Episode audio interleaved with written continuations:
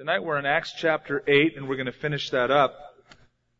Chet was praying at the beginning, right before he closed the song service, that God would show us what his plan is for this world.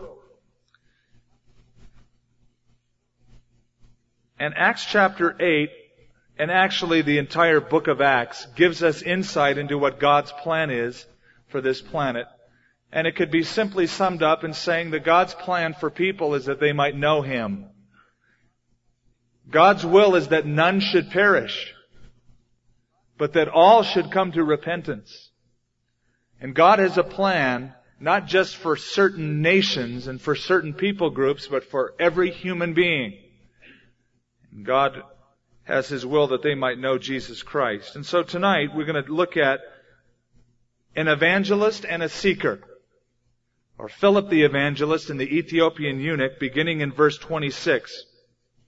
William Barclay used to say that the possession of good news involves the obligation to share it. But if you know that you have good news that will affect everyone, it's a crime to keep it silent, to not share it with other people. Unless, of course, you really don't believe it's true. And if you don't believe it's true, you won't be sharing it. If you do believe it's true and you do believe that Jesus is the only answer, nothing could stop you from sharing it. It would be an inner drive and a compulsion to let other people know that good news. And yet it seems more and more that rather than becoming like the early church, who were fishers of men, that we become keepers of the aquarium. I know that there is a certain amount of aquarium keeping that must go on in the church. God raises up aquarium keepers, really. That is, people to tend the flock, the sheep, to make sure that Christians are strong. But when the church becomes introverted without an outlet, and they start looking at simply their own plans, their own future, their own lives, their own edification, counseling for their own problems, and neglect the outside world, that begins the death and the decline of the people of God. And you see the early church always having some kind of an outlet. What I see developing in these chapters, as we have seen, two people primarily, Stephen and Philip, who started out being ordained as keepers of an aquarium. They were ordained to minister to the widows, you remember, who were neglected at the daily distribution although they were ordained to minister to the church, something happened that caused them, instead of being keepers of an aquarium, to become fishers of men. And that was a sort of a mob scene that exploded in Jerusalem because Stephen was preaching the gospel, got brought before the council. He was accused of many false crimes. He was put to death and persecution exploded in Jerusalem, which caused what?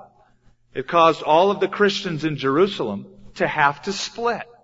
They had to go to other parts of Judea and then Samaria. And so we have seen that that persecution gave Philip a unique opportunity to preach the gospel to his enemies, the Samaritans. And tonight we see another occasion, another opportunity that is put before Philip.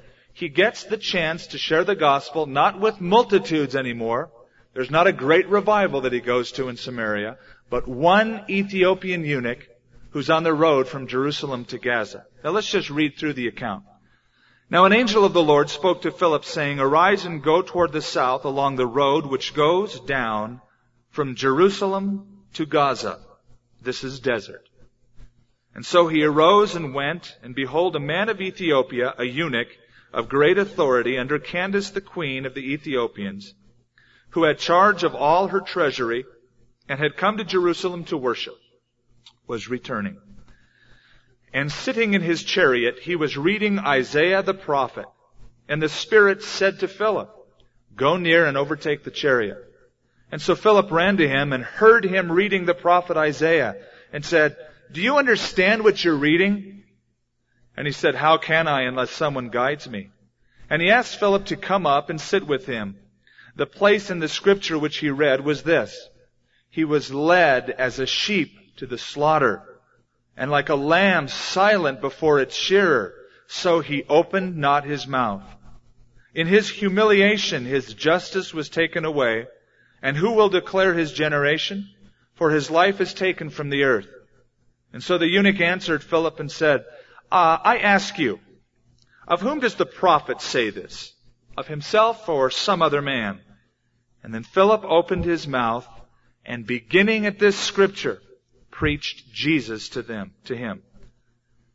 Now as they went down the road, they came to some water and the eunuch said, See, here is water. What hinders me from being baptized?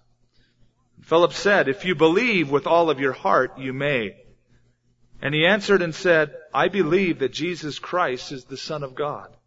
And so he commanded the chariot to stand still. And both Philip and the eunuch went down into the water and he was, and he baptized him. When he came out of the water, the Spirit of the Lord caught Philip away, or literally snatched him away. And so that the eunuch saw him no more. What a wild scene. But Philip was found at Azotus, or modern Ashdod, and passing through, he preached in all of the cities until he came to Caesarea. One person Philip was commanded to go minister to. And it says an angel told him to do this. Now, question is, if the angel could speak to Philip to get a message across to the eunuch, why couldn't the angel himself just go down and get the attention of the Ethiopian eunuch? Certainly that would have grabbed his attention, don't you think? An angel telling you to get right with God would tend to make most people do it. But God didn't choose to use an angel to preach the gospel. God chooses to use people to preach the gospel. Because there has never been an angel that ex- has experienced salvation from sin and the grace of God. Only humans have. And because they've experienced it, they are more apt to share it. Although God could use angels, and you know what? If God decided to use angels to evangelize the world rather than people, even with all of our TV and radio, they do a much better job, I'm convinced. I'm sure I would have turned to the Lord a lot quicker if an angel would have flown around my house and told me to get saved.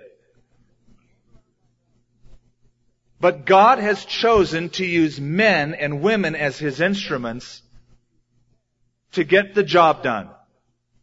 He has confined himself, so to speak, to poor tools. He has chosen the foolish things and the weak things of this world to confound the wise.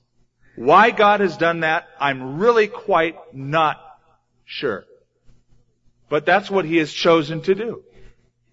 And He's done it to confound the wise. Now there will come a time in the great tribulation period when God will send an everlasting angel throughout the midst of heaven and earth proclaiming the gospel so that every creature on the earth will hear it and will have that one final chance. But until then, God has chosen to use human beings.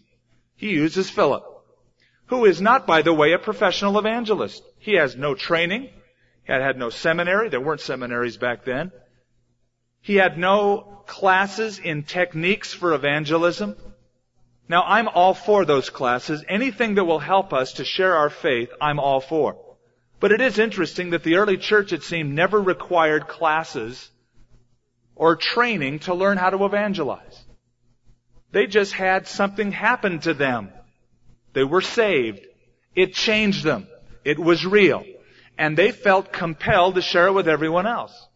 It was very simple. It just happened. And it was planned that way by the Holy Spirit. Why was it, as you read the book of Acts, as you look at church history, that the gospel seemed to spread so rapidly back then? Now I know we are seeing incredible things happen and we have, have had seen, we have seen revivals at different periods of history. But you know, it does seem to me that with all of the Christians in this world and all of the TV and the radio and all of the technology that we could do a better job it seems that way to me, especially when you look at the early church, they had nothing of these tools. And yet the gospel spread so quickly. Why?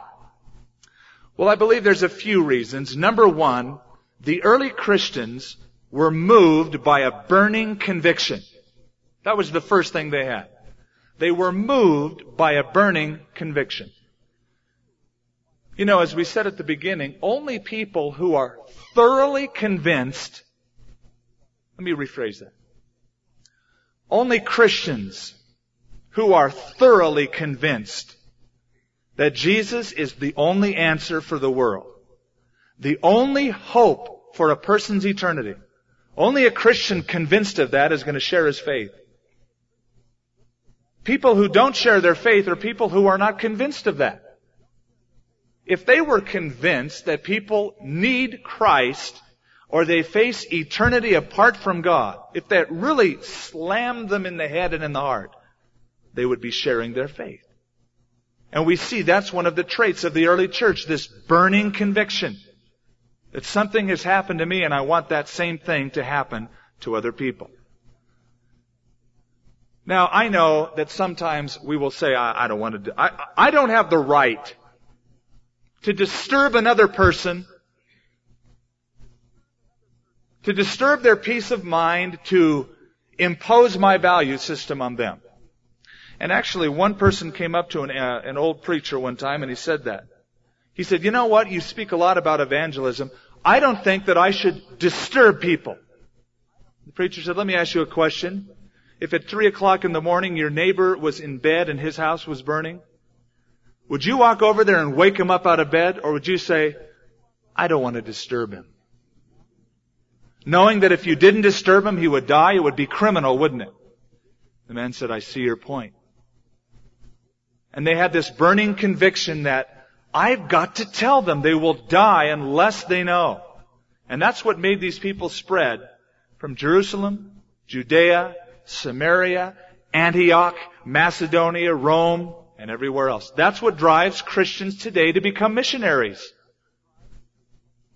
That's what drives people today to leave the comforts of home and to go to places and sacrifice for the sake of the gospel because they really believe that. They have a burning in their hearts that those people need to know Jesus. And so they go out. Now to have that kind of a conviction, it seems to me that a person needs to have a personal encounter. I'm reminded of the story of the two disciples on the road from Jerusalem to Emmaus. They believed in God. They were religious but they were downtrodden. Things did not work out the way they expected them. God did not fulfill their own plans and agenda. And they had their hands in their pockets and their heads were down. And after Jesus showed up, remember Luke 24, and Jesus spoke the words of scripture to them, they said, did not our hearts burn within us as he spoke to us along the way?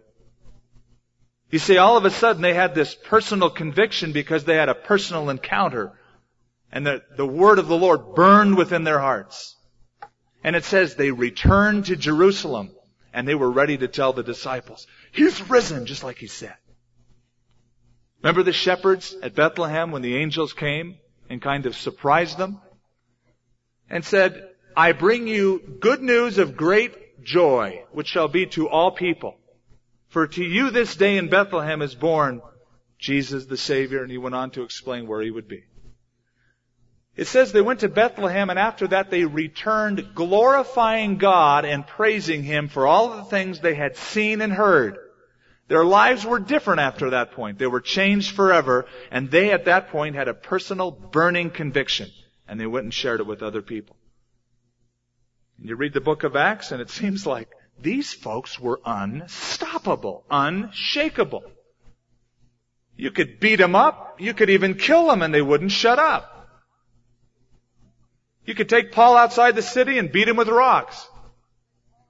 As soon as he gets healed, he'll walk right back into your city and tell you to get saved. How do you stop a person like that? You can't. Because as soon as you kill him, God will raise up somebody else. And the gospel spread because they had a burning conviction that it was indeed the truth. There's a second factor. The gospel when it was preached by the early church, ministered to the felt needs of individuals at that time. During that time, they were fed up with the Roman government, the yoke that was upon them, the oppression. They had lack of peace, lack of joy. They tried all of the philosophies that the Greek world had to offer to no avail. Classic example, Stoicism. Now the Stoics were a bunch of Greeks who taught that you must harness all of the desires of the body, of the flesh, and you must suppress them. You must not let your body have rule over you. Sounds sort of like the scripture, but you do it by suppressing them, concentrating, and showing absolutely no emotion. And in fact, the peak of being a Stoic is that you show no emotion. Stories were written about men and wives whose children were killed in front of them and they absolutely showed no emotion. Prided themselves that they did not shed a tear. Along came the gospel filled with the grace and goodness and forgiveness of God, who also taught that they could have victory over the things of the flesh, but only by the power of the Spirit. And a measure of grace was added to that. Even when you made a boo-boo, God would forgive you. Well, that ministered to a great number of people. And many people from those philosophies joined the church because the gospel touched them where they were hurting. And the Christians seem to be able to minister that way to the unbelieving world. The third factor is that the Christians demonstrated practical love. See, in those days, unbelievers could not write articles in newspapers like they have been written about us in the last five years. As we slam one another one evangelist slams another evangelist. Church leader slams another church leader on public television or radio. Tertullian, one of the church uh, writers of, of history, spoke about how the pagans remarked how much Christians loved each other back then. In fact, the pagans would often say, I don't understand how these people can show such love for each other. And one of the ways they did it is they cared for the poor, cared for the widow, cared for the oppressed, the orphans. They visited people in prisons, and the unbelievers weren't doing those things. Acts of compassion and kindness. They showed practical love toward one another. In fact, the early church would often perform a free burial service for their own. If they were poor, especially, they would, the church would pick up the tab for the catacomb or the cave or the embalming or whatever so that you'd have a decent burial. In fact, later on, the second half of the second century, churches started buying parcels of graveyards to bury their dead in it and to bury the poor in it. Hence the tradition of a graveyard or cemetery next to a church that has continued actually to about the last, um, stopped about a hundred years ago. Some churches still have them. Deeds of great compassion. And then finally, fourthly, Persecution in the early church helped publicize Christianity. You say, well, that's the kind of publicity I'd rather not enjoy. Thank you. But thousands of unbelievers were able to watch Christians being tortured to death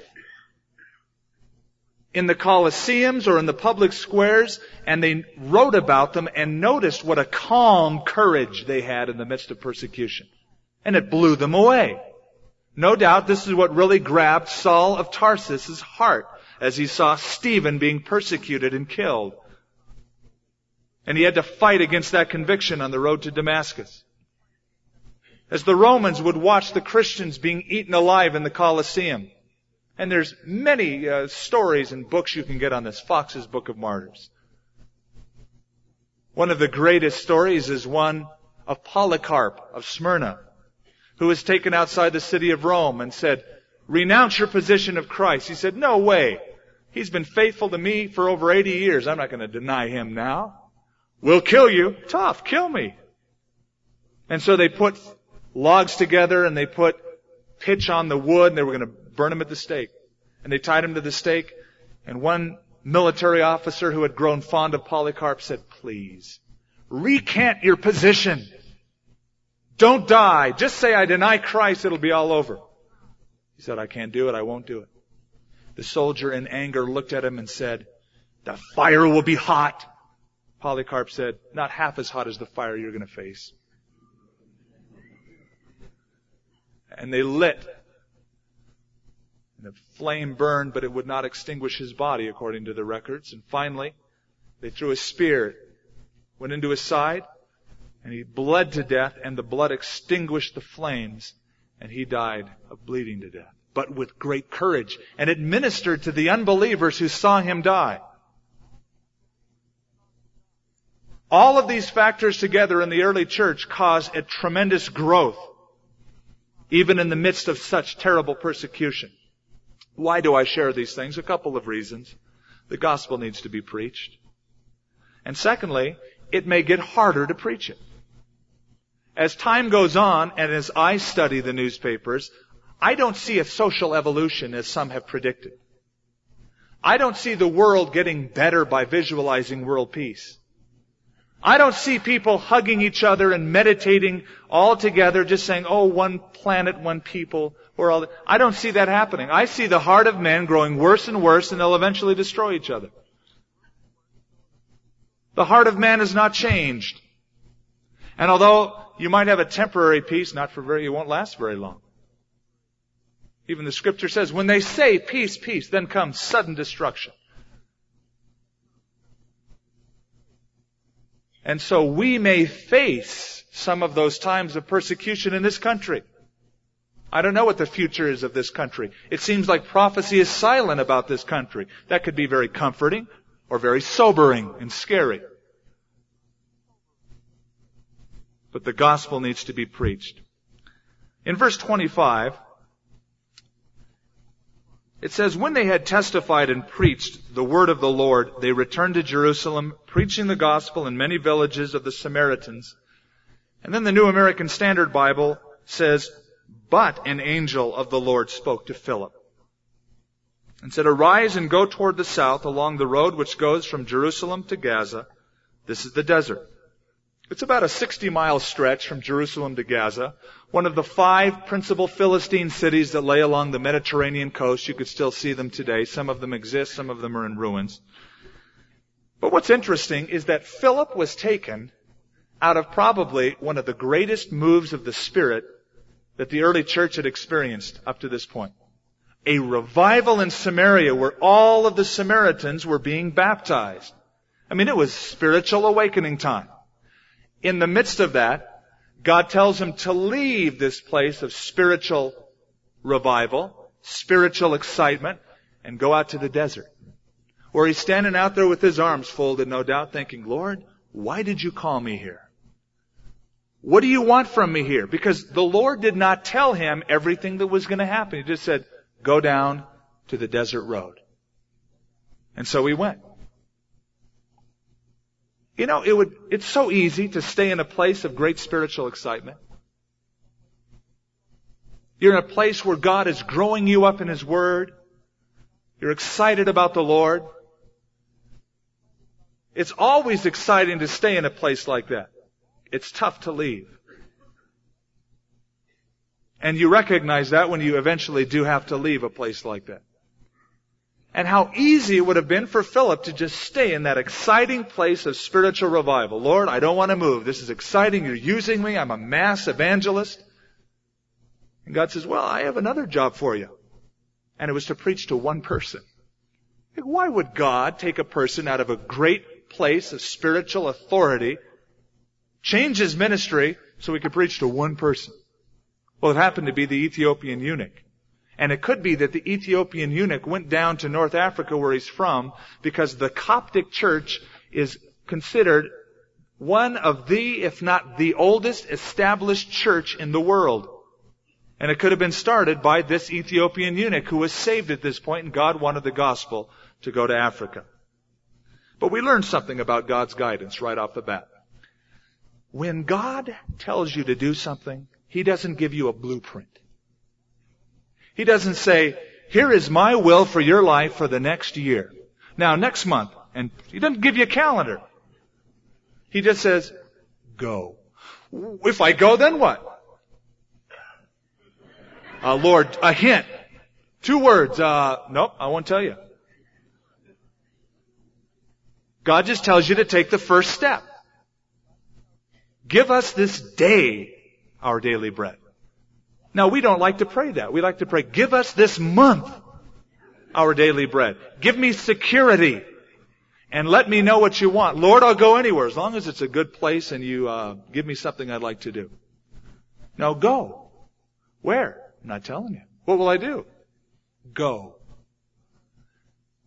Remember the scripture that says the steps of a righteous man are ordered by the Lord and he delights in his path? You take one step.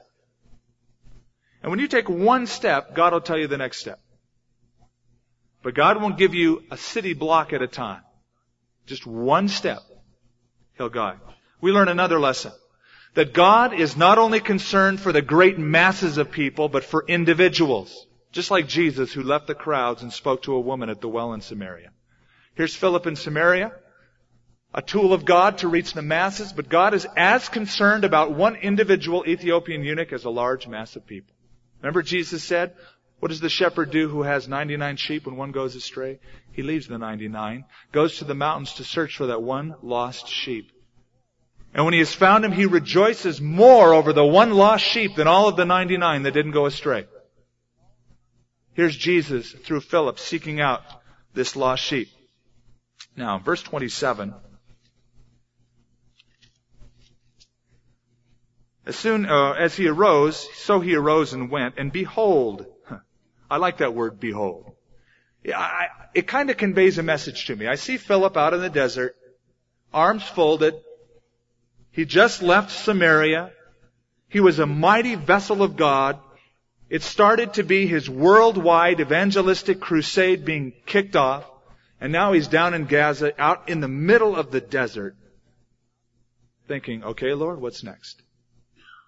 Behold, off in the horizon, smoke is coming up, and it's the wheels of a chariot coming toward him.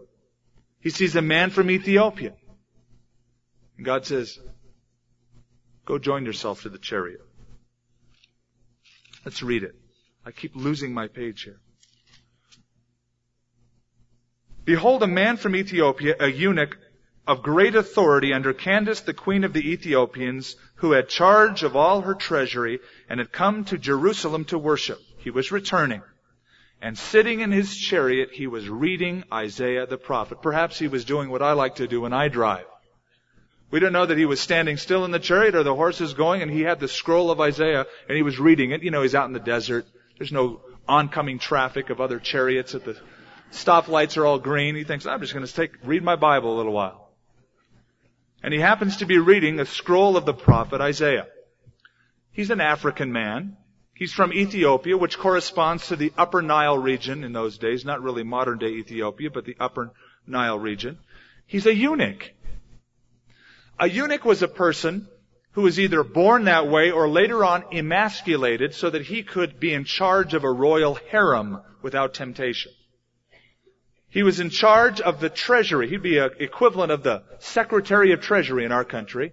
And was in charge of this Candace, who was not a, Candace is not a first name, by the way. It's a title, like saying king or pharaoh. This Candace was a queen mother in charge of overseeing the affairs of Egypt, or excuse me, of Ethiopia in those days.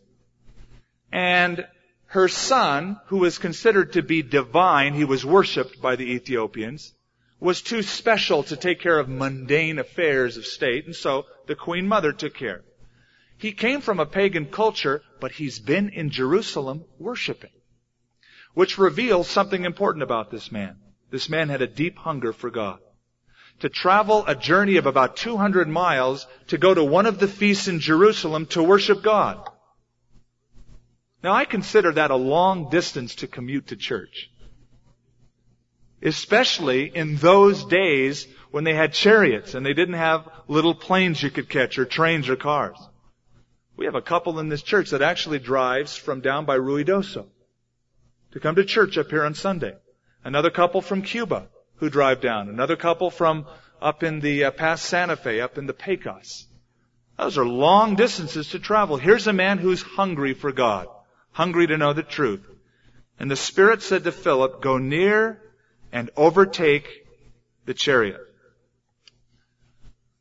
Here's a man. He left Jerusalem. He's reading the Bible. Obviously, he's still empty and hungry inside to know the Lord. Which, by the way, is something interesting. Religion will leave a person totally empty in the end. This guy just got out of church, just got out of a worship service, And he's still hungry, still empty. He wants to know God. He's open to spiritual truth. This week I came across uh, some literature by a group called the Barna Research Group. They interviewed a cross section of Americans recently and found that four out of five Americans say that they're Christians. And yet, the ones they polled said the churches in America, by and large, are outdated and fail to minister to the contemporary individual. Now, I don't know if I agree with all of it, but to a large degree, I agree. To a large degree, I agree. That's how the Ethiopian eunuch felt. He's just been in Jerusalem worshiping at the temple, watching the slaying of the animals, all of the rituals. It's not enough. He's still empty. He still walks away needing something. Remember Nicodemus? Went up to Jesus one night and he said, we know that you're a teacher come from God, for no one can do these miracles and signs that you do unless God be with him. Jesus sensed within Nicodemus a great spiritual need and he got right to the point. He said, Nicodemus, unless you are born again, you'll never see the kingdom of heaven. He didn't discuss religion with him. He got to his need.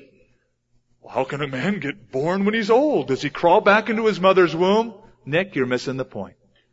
That which is born of the flesh is flesh. That which is born of the spirit is spirit. Don't marvel that I say you must be born again. You need a spiritual birth and awakening, Nicodemus. You're very religious. You belong to the Sanhedrin. It's not enough. You're so empty, Nicodemus. You're sensing in me a fulfillment of a dream. It's because you need to be born again. So Philip ran to him and heard him reading the prophet Isaiah. They read out loud in those days, by the way. It was a common practice among the Jews. And I love the way he starts witnessing to this guy. He says, Hey, you understand what you're reading? Listen to the response. How can I? Unless someone guides me. And he asked Philip to come and sit with him. What a humble response. I think a lot of people would be tempted to say, Oh yeah. Of course. I mean, how many people have you witnessed to and they nod their head and you know they're not even grasping a nth of what you're telling them? But they don't want to appear ignorant. This man admitted his spiritual need. How can I? Unless someone guides me. Find that interesting. He did not magnify his doubt. You know, there's a lot of people today who magnify their ignorance. They'll say, oh, I don't know if, if Christians are right or if Buddhists are right or I'm agnostic. And they say that proudly. As if that's a, a, great term. I'm agnostic. In Greek it means agnosko, without knowledge. In Latin it's ignoramus. Nothing to boast of. But they will say that as sort of a neutral territory saying, I don't know what is the truth, I'm agnostic. Well, do you search for the truth? Or do you use that as some kind of a superiority to look down on people who are less intellectual than yourself who say they really know the truth? We have tried to find a speaker to debate this creation scientist that's coming into town, Dr. Walter Brown. Couldn't find one. We found one person who said he'd do it. And I respect the man's credentials. He's a thinker. He's an intellectual. He's got it together. And he's got the degrees behind it. He said, I will debate this man. I had to change the dates because Walter Brown is sitting on Ararat without any money in a helicopter. So I changed the date and I asked this other man, this other PhD in town, if he could make that date to debate him. He said, I'm sorry, I'll be out of town. But I refuse anyway to debate because number one, Calvary Chapel is not a neutral place. I said, all right, I'm thinking, let's do it at the university. I don't care if we do it at Calvary Chapel or not. Truth is truth. Better yet at the university. And then he said, I, I refuse because I do not consider creation science to be science at all. And I'm thinking, well, that's the whole nature of the debate. Come debate that. Don't just make a statement like that like, oh, it's not a science. Let's see what science. and, and debate not on religious biblical turf, but on scientific turf. But he said, how can I unless someone guides me? I love that response. Everyone who searches honestly, if you have any doubts at all, if you honestly search to find the truth, God will not let you down. God will minister to every honest doubt. Not a pretend doubt. If you really honestly have doubts, it's nothing to be ashamed of, but you search. Jesus said this, if anyone chooses to do God's will, he will find out whether my teaching comes from God or whether I speak on my own. God will tell you, and God will give you those answers. In verse 31, it brings up something very important though. This Ethiopian eunuch recognizes the need to have someone teach him truth. Now the scripture tells us in 1 John that you have the Holy Spirit. He's given you an anointing so that you don't need someone to teach you. And I've heard people take that out of context saying, I don't need the teaching of pastors or evangelists or books or tapes. I will just go and separate myself from the church and I'll go out every Sunday to the middle of the woods and I'll sprawl out with my hands and I'll open my Bible and that's my relationship with God, period. I don't need anybody else. God gives two things to the church. Number one, He gives the scripture, which is the infallible, inerrant basis for all truth. Secondly, He gives to the church gifted people. So that we can all grow. All of us need growth. Listen to what Ephesians 4 says. It was he who gave some to be apostles, some to be prophets, some to be evangelists, and some to be pastors and teachers. He gave them their gifts to prepare God's people for works of service so that the body of Christ may be built up until we all reach unity in the faith and in the knowledge of the Son of God and become mature, attaining to the whole measure of the fullness of Christ. Then we will no longer be infants, tossed back and forth by the waves and blown here and there by every wind of teaching and by the cunning and craftiness of men in their deceitful scheming. And so this man recognized, I need someone to instruct me. I need a spiritual teacher here. Not that a spiritual teacher is inerrant, but representing the inerrant truth, you can guide me into all truth so that I know what I'm reading. And so God gives apostles, pastors, teachers to the church to guide them, to graze them in the scripture, and to guard them from false prophets. And so he recognized that. Now look in the next verse. The place in the scripture which he read was this. Isn't this a coincidence? He was led as a sheep to the slaughter. Isaiah 53. And like a lamb silent before its shear, he opened not his mouth. In his humiliation, his justice was taken away. And who will declare his generation? For his life is taken from the earth. So the eunuch answered Philip and said, I ask you, of whom does the prophet say this? Of himself or of some other man? I hope so far you've noticed the providence of God in the life of this Ethiopian eunuch. It just so happened that he had a scroll of the Bible, which was very rare for anyone. They didn't carry scrolls around. They were kept in the synagogue. This man was obviously wealthy and influential and had his own scroll of the Old Testament. And he happened to have the scroll of Isaiah.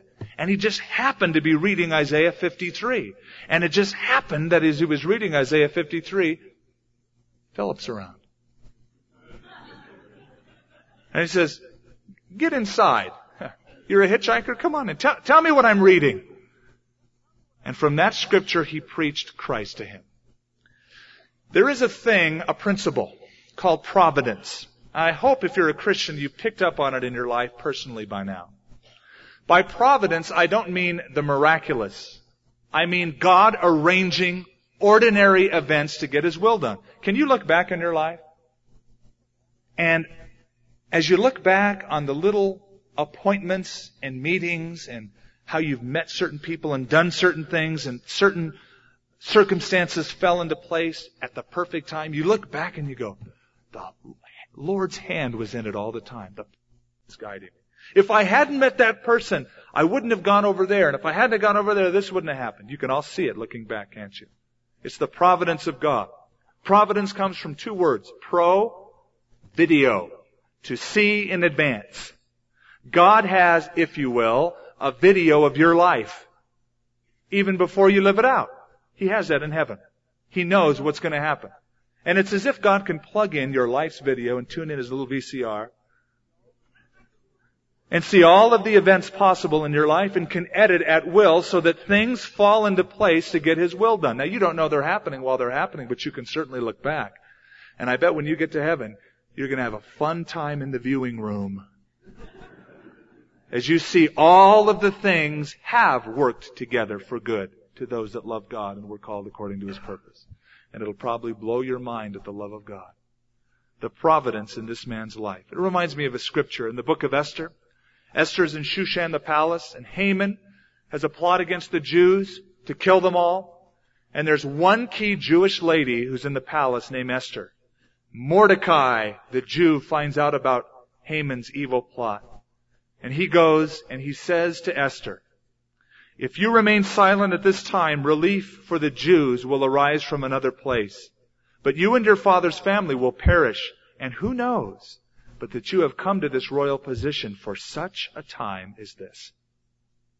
For such a time as this. That's one of my favorite verses. For such a time as this. He recognized that God is like a stage director who can direct the affairs and circumstances of your life and put all the props on stage. And he brings you to moments of decision in your life where you become the person who fills the gap to get his will done. And so who knows but that many times God puts you in a setup for such a time as this to providentially get His will done. God has setups for you. Even as God sent Philip to this Ethiopian eunuch, God puts you in setups for a specific time to get His will accomplished. And so the uh, verse 35, Philip opened his mouth, and beginning at this scripture, he preached Jesus to him. What was his message? He preached Jesus to him. Did Philip talk about the apostles? Oh man, you gotta hear Peter. Man, he's such a great preacher. He preached Jesus to him. Did Philip brag about the revivals in Samaria? Oh, you ought to see what's going on up in Samaria where I just came from. Did he preach religion? Did he preach being a good human being? And being good, he preached Jesus unto him. That was the gospel, because the gospel is Jesus. The gospel is not about Jesus. The gospel is Jesus. What's the good news? Jesus. You see, Christianity is not a set of teachings, a creed. It is a person. We don't tell a person, you want to get saved? Believe this set of teachings. No. You must be born again. You must come to Jesus. You must trust Jesus. You must have Jesus personally wash away your sins give you life. You must personally follow Jesus. Salvation is always a person, not a creed, not a set of teachings. Jesus said, you search the scriptures. And I wonder if he could say this to many so-called Christians today. You read your Bibles because in them you think you have eternal life, but these are they which testify about me. Salvation is Christ. I heard a story about an unusual cathedral over in Europe. And it's probably the only cathedral that I've heard of that I really liked. Because in the cathedral in the front is a statue of Jesus Christ. And around the cathedral are all these other statues of different prophets, New Testament personages, apostles, and so forth, and they're all pointing to Christ.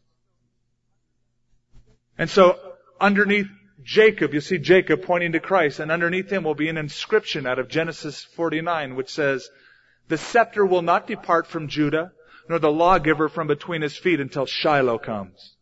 And then underneath Job, pointing to Christ, I know that my Redeemer lives, and in the latter day, he will stand upon the earth. And underneath Isaiah, behold, a virgin shall conceive a child, and you shall call his name Emmanuel, on and on.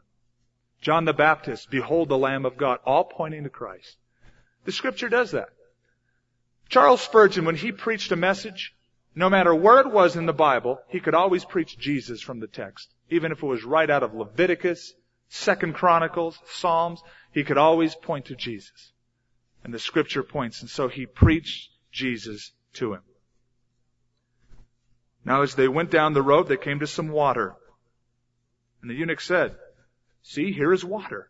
What hinders me from being baptized? Do you notice how receptive and ready and prepared this guy was by the Holy Spirit before Philip even, he's requesting to be baptized. He doesn't have to give him a pep talk.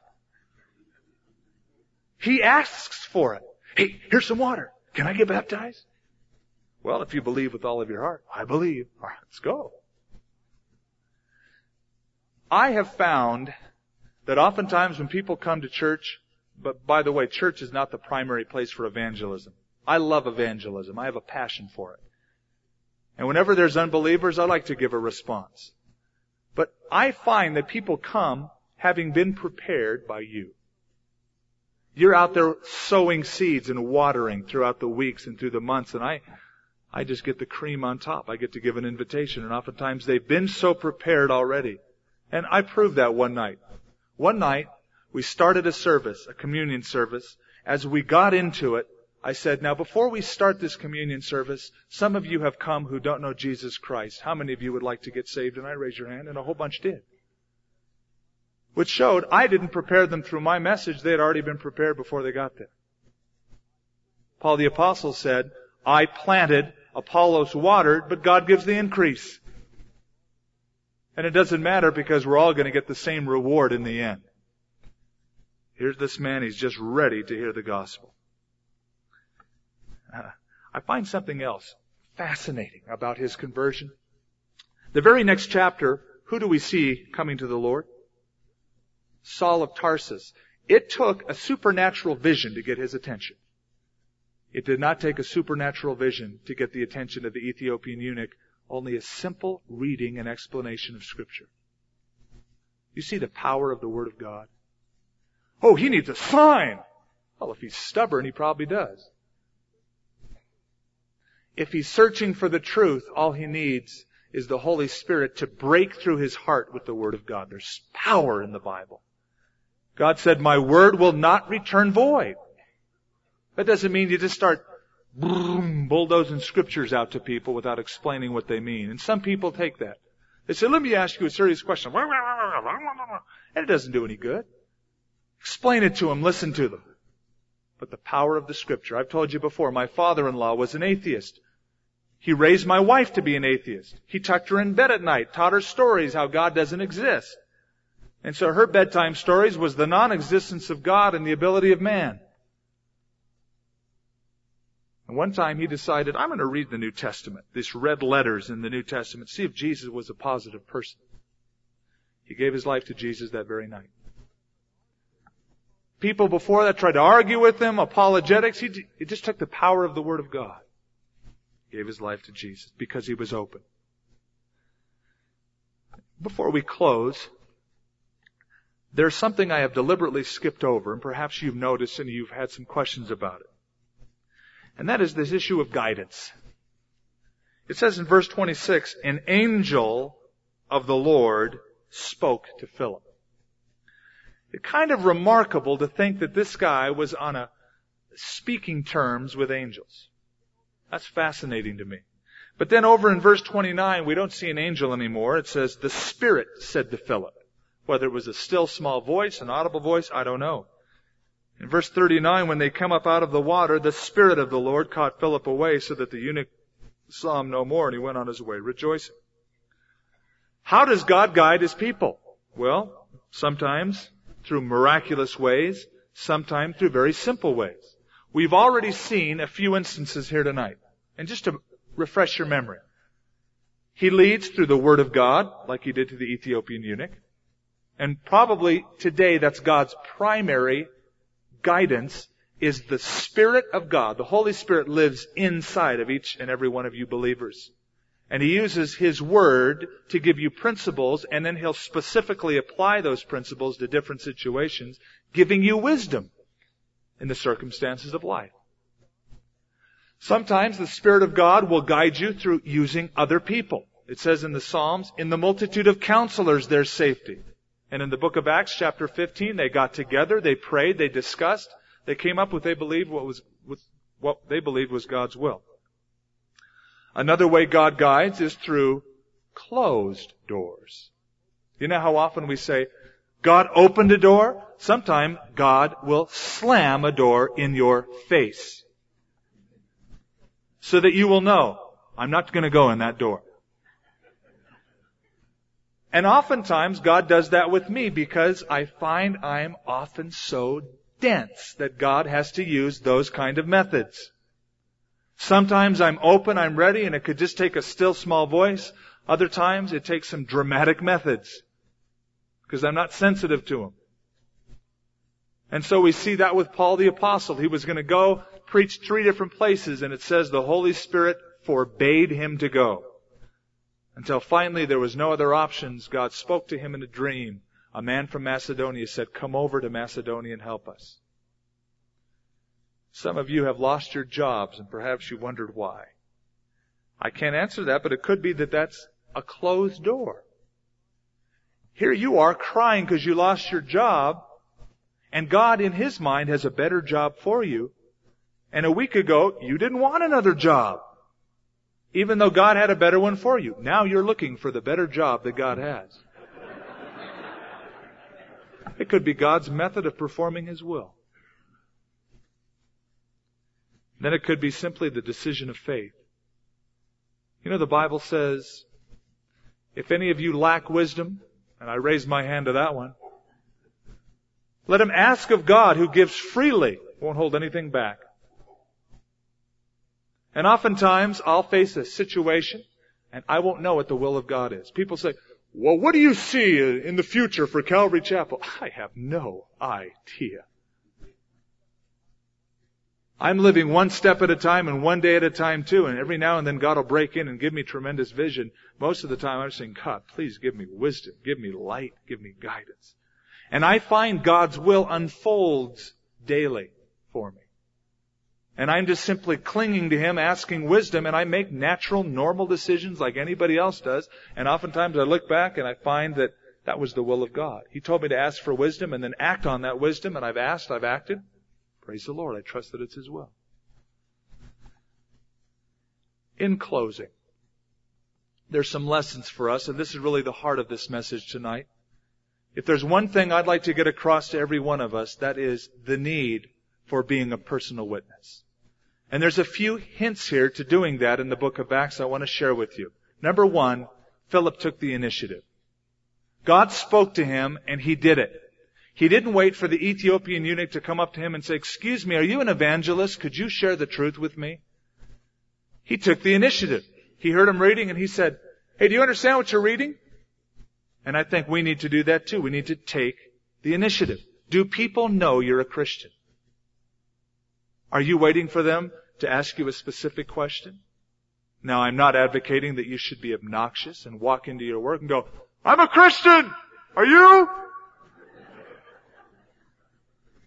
But that you look for key opportunities when you're alone with one person or perhaps a group to ask a question, to lovingly portray the gospel for them.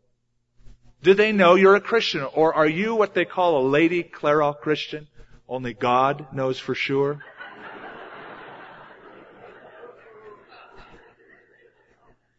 Take the initiative. I met a guy last week in the parking lot who's been coming to church. He said something so beautiful to me. He said, I feel like the Lord has just put this on my heart that every time I con- come in contact with any individual for any, a period of time, you can't pass everyone on the street when you're driving on the street, but when I'm with a person for a period of time, every single person to share the gospel with them. Take the initiative and ask them if they know Christ. There's a second lesson we learn. He stayed on target. What did he preach to them? Jesus. Didn't talk about religious differences or this group against that group. He preached Jesus to them. Many people fail to receive the gospel because they've never heard it. They don't know what the simple gospel really is. Stay on target so that they might know it. Thirdly, he allowed a response.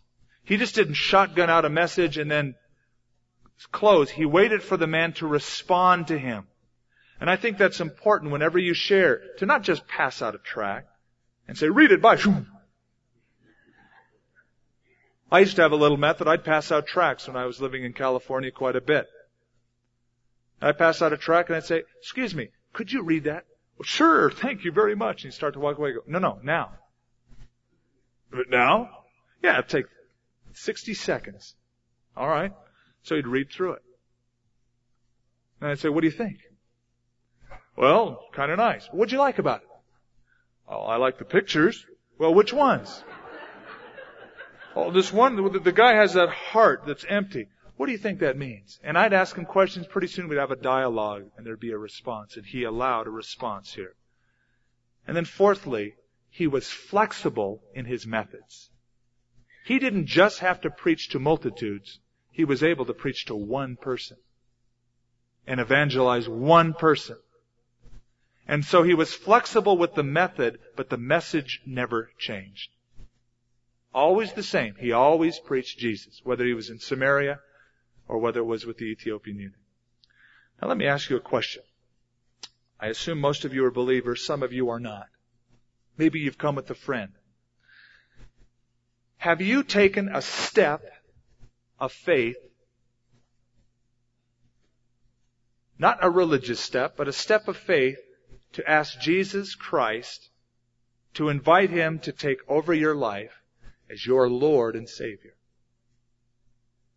Have you come to a place of conviction in your heart where you know that you're a sinner? You know something is empty, something is missing. You've gone to church, but there's still that emptiness and that void. Well, there's a little thing that's separating. It's called a step of faith. Take a step of faith. Now, I will hear people say, I can't take a step of faith for something I don't understand. I must understand it before I will do it. You're a liar. There's a lot of things you do that you don't understand. You drive on the freeway all the time and probably daily pass over several bridges. Do you stop before a bridge and look underneath it? Make sure it's structurally sound. No, you drive over it without thinking, trusting that the engineer in the building department made it safe. Even though you may not understand how it was built. A pharmacist will give you medication. He doesn't know you from Adam. But you trust that what he's given you won't kill you, but will help you. You're putting your trust in him even though you don't understand all about pharmacy. You get on airplanes and you travel. Do you check the instrument panel before you take your seat? Unless I understand this, I'm not taking off. Well, then you probably will stay on the ground. You take steps of faith constantly. God is inviting you tonight to take another step of faith toward Him. Let's pray. Heavenly Father, thank you for the gospel. Thank you that the gospel is simply Jesus. You haven't handed us a a list of religious forms and creeds and rituals. We've done that, and we have muddled up many times that which is so simple and precious. A simple, personal encounter and relationship with a living God. We know, Lord, from the scripture that your desire is that no one should perish eternally, but that every single person should come to a place of repentance. I pray, Father, that if there is any one or more than one, a few that haven't made that decision for you to be their Lord, for you to wash their sins and be born again, that they do that tonight. As your heads are bowed and as you're praying, if you're a Christian, I give an invitation to those of you who you feel like you've come to an end of yourself. You've tried different avenues. You've tried different experiences in life, but you've come up empty. You're still searching. You're still looking for something to fulfill you, to satisfy